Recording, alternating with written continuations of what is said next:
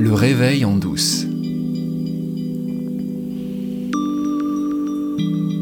La semaine dernière, je vous ai raconté l'histoire de ce malentendu avec mon ami et comment ma compréhension du libre arbitre interagit dans les relations sociales, les relations interpersonnelles. Alors plusieurs objections peuvent être faites par rapport à ce que j'ai raconté. D'abord, vous pourriez dire euh, que je suis juste euh, indulgent, que j'essaye d'être compréhensif, que j'essaye euh, de ne pas mettre à mal l'amitié naissante avec cette personne, et que du coup, comme je tiens à cette amitié, je vais faire attention à ce que je dis, à ce que je réponds. Mais ça n'a rien à voir avec ça. Je ne vois pas l'intérêt d'une amitié qui serait fondée sur euh, de la fausseté ou sur des choses qui seraient cachées ou sur des choses qu'on ne pourrait pas partager parce que si on ne peut pas partager les choses, euh, à quoi bon?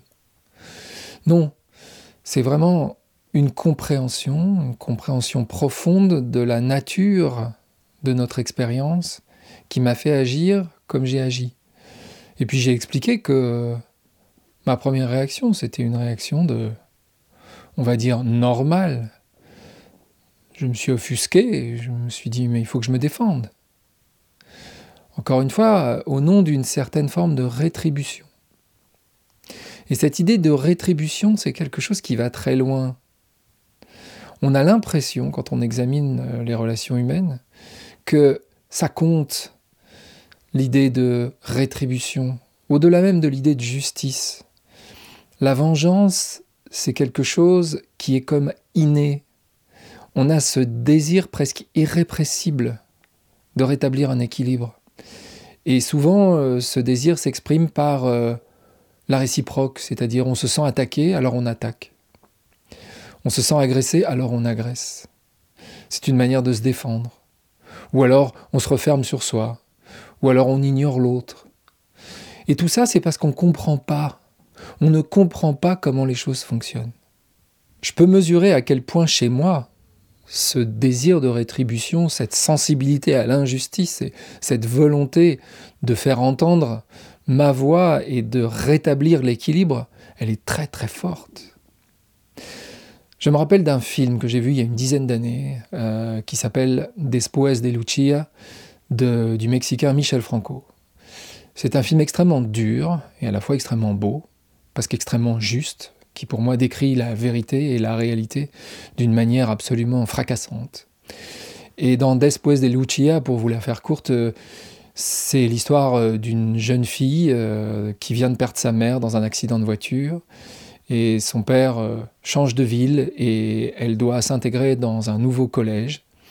Et dans ce nouveau collège, très rapidement, elle va devenir une sorte de bouc émissaire, se faire harceler et ça va aller jusqu'à des tournantes. Euh, c'est assez atroce ce qui lui arrive.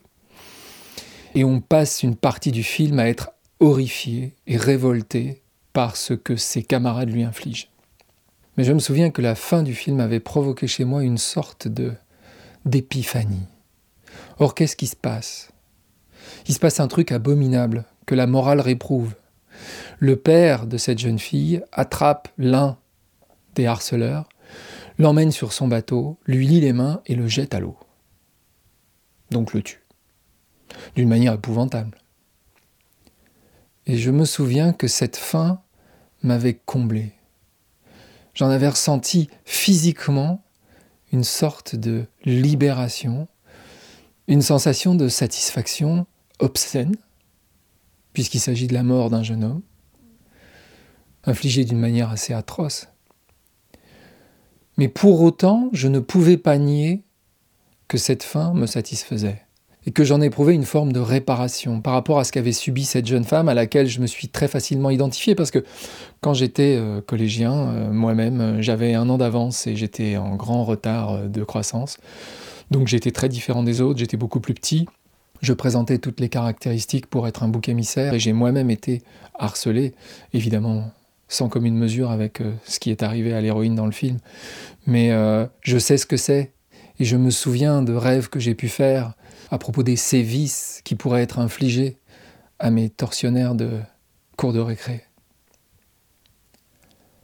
Donc il y a quelque chose comme ça à l'intérieur de nous qui va chercher la rétribution.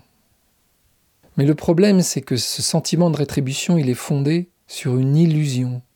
L'illusion que l'autre aurait pu faire autrement que comme il a fait. Si on comprend comment les choses fonctionnent, tout change dans la manière de voir les choses, tout change dans notre comportement. Petit à petit, ça vient pas d'un seul coup, c'est graduel. Mais une fois que la graine est plantée, je peux vous dire que quand on commence vraiment à voir les choses comme elles sont, et non pas à l'aune de l'illusion dans laquelle nous sommes, de croire que le libre arbitre existe, ça change vraiment les choses en profondeur, ça modifie vraiment nos comportements, tout simplement parce que la chaîne des causalités, là encore, est affectée par ce qui se passe. Elle est affectée par l'information qu'on a reçue et dont on comprend assez vite qu'elle est vraie. Il n'y a pas de libre arbitre. Personne ne choisit de faire ou de penser ce qu'il fait ou ce qu'il pense. Alors l'autre objection, ça va être Ah bah oui, mais si personne ne choisit, si personne n'a le choix, si personne n'a le choix entre le bien et le mal, par exemple, bah dans ce cas-là, comme dirait ma mère, faut aller se coucher. S'il n'y a pas de libre arbitre, tout est écrit d'avance. On peut rien faire. Il n'y a plus de responsabilité. Plus personne n'est responsable de rien. On peut plus juger personne, tout le monde est innocent. Alors les gens qui font du mal, les, meurtriers, les voleurs, les escrocs, qu'est-ce qu'on peut faire avec? On peut rien leur dire puisqu'ils n'ont pas le choix, puisque c'est juste euh, la chaîne des causalités. Donc il n'y a rien à faire. Donc le bien et le mal, c'est la même chose.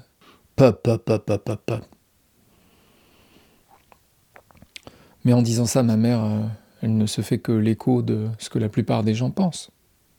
Et on voit l'immense confusion peut y avoir autour de cette illusion du libre arbitre. En fait, ce qui se passe quand on essaye de faire trembler le socle de cette idole qu'est le libre arbitre, ce qui se passe, c'est une forme de panique morale. Les gens ont peur de quelque chose, ils ont peur que on leur enlève le socle philosophique qui leur permet de haïr leurs ennemis et de considérer que leurs ennemis sont les uniques responsables de leur propre méchanceté, qu'ils ont choisi d'être méchants. Évidemment, ça ne supporte pas un examen un tout petit peu attentif, ma chère maman. D'abord, je l'ai expliqué dans l'épisode sur le procès de la porte. Si euh, quelque chose ne fonctionne pas ou fonctionne mal, on peut toujours y remédier. Et sur le terrain humain, euh, la façon d'y remédier, euh, ça s'appelle la justice. La justice, c'est quelque chose qui est bancal, qui a du mal, qui est compliqué, qui est un peu sale, comme toutes les choses humaines, mais c'est quand même quelque chose qui a fait progresser l'humanité. Et pourquoi est-ce qu'on a mis en place la justice? Justement, on l'a certainement mise en place parce que cette histoire de rétribution créait un tel désordre dans la société qu'il était impossible que la société s'épanouisse à l'intérieur de ce désordre où tout le monde se faisait justice. Le problème, c'est que la justice, elle est encore polluée par cette illusion du libre arbitre, qui vient rajouter une couche de morale sur un mécanisme qui est parfaitement rationnel pour la régulation de la vie en société. On ne va pas se contenter d'écarter les fauteurs de troubles. On va leur demander rétribution. On va vouloir, quelque part, se venger d'eux en les incarcérant dans des conditions souvent inhumaines. On va pas leur apporter de l'éducation, de la culture, et puis quoi encore? Ils ont fait du mal, il faut qu'ils payent.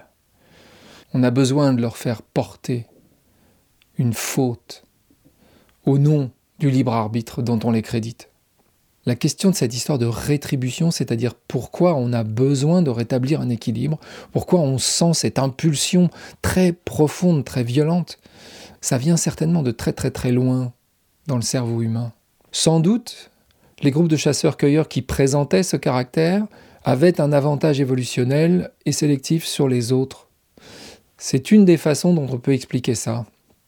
Et puis à partir d'un certain moment, le désordre créé dans les sociétés humaines par cette histoire de la rétribution a dû être suffisamment fort pour que les hommes décident qu'il valait mieux mettre entre la victime et l'agresseur quelque chose qu'on appelle la justice. Mais aujourd'hui, est-ce qu'on a encore besoin de cette illusion archaïque? Est-ce qu'elle est toujours un avantage évolutionnel ou sélectif alors qu'on vit en pleine anthropocène, alors qu'on sait que notre espèce est la plus invasive de toutes, et que quelque part elle a gagné tous les combats de la nature, à un prix qu'on risque de payer très cher, on le voit aujourd'hui. On n'a sûrement pas besoin que cette illusion perdure. Et il ne fait pas le moindre doute pour moi que l'humanité, dans son ensemble, finira par y voir clair avec ça. Ou alors elle périclitera. Et après tout, quelle importance à l'échelle de l'univers. Non, on n'a plus besoin de cette illusion. On a besoin d'y voir clair, et on a la science pour nous aider à y voir clair, et la science qui n'a jamais aussi bien regardé nos cerveaux et comment ils fonctionnent, et comment les connexions de nos cerveaux se trament, elle n'y trouve pas la moindre trace de libre arbitre. Même dans les livres les plus récents que vous pouvez trouver sur le fonctionnement du cerveau, le libre arbitre, il n'est pas là. Tout ce qu'on voit, ce sont des chaînes de causalité. Ce sont des mécanismes biologiques, chimiques, électriques. Pas de libre arbitre là-dedans. Et la chose la plus extraordinaire, c'est que la dissipation de cette illusion du libre arbitre, elle entraîne avec elle les fondements sur lesquels nous cultivons nos haines, notre ressentiment, nos dépressions, nos désirs de vengeance, nos jalousies, une infinité de passions tristes, comme dirait Spinoza, qui nous empoisonnent dans le champ social. Pour aimer nos ennemis, on n'a pas besoin d'être des ravis de la crèche. On n'a pas besoin d'être des naïfs. Il n'y a plus besoin de la morale. Il n'y a plus besoin des impératifs, comme aimez-vous les uns les autres, la fameuse phrase attribuée à Jésus. On n'a pas besoin de ça. Il suffit de regarder la réalité en face. Il suffit de la regarder sans le filtre de nos illusions. Il suffit de s'approcher de qui nous sommes vraiment.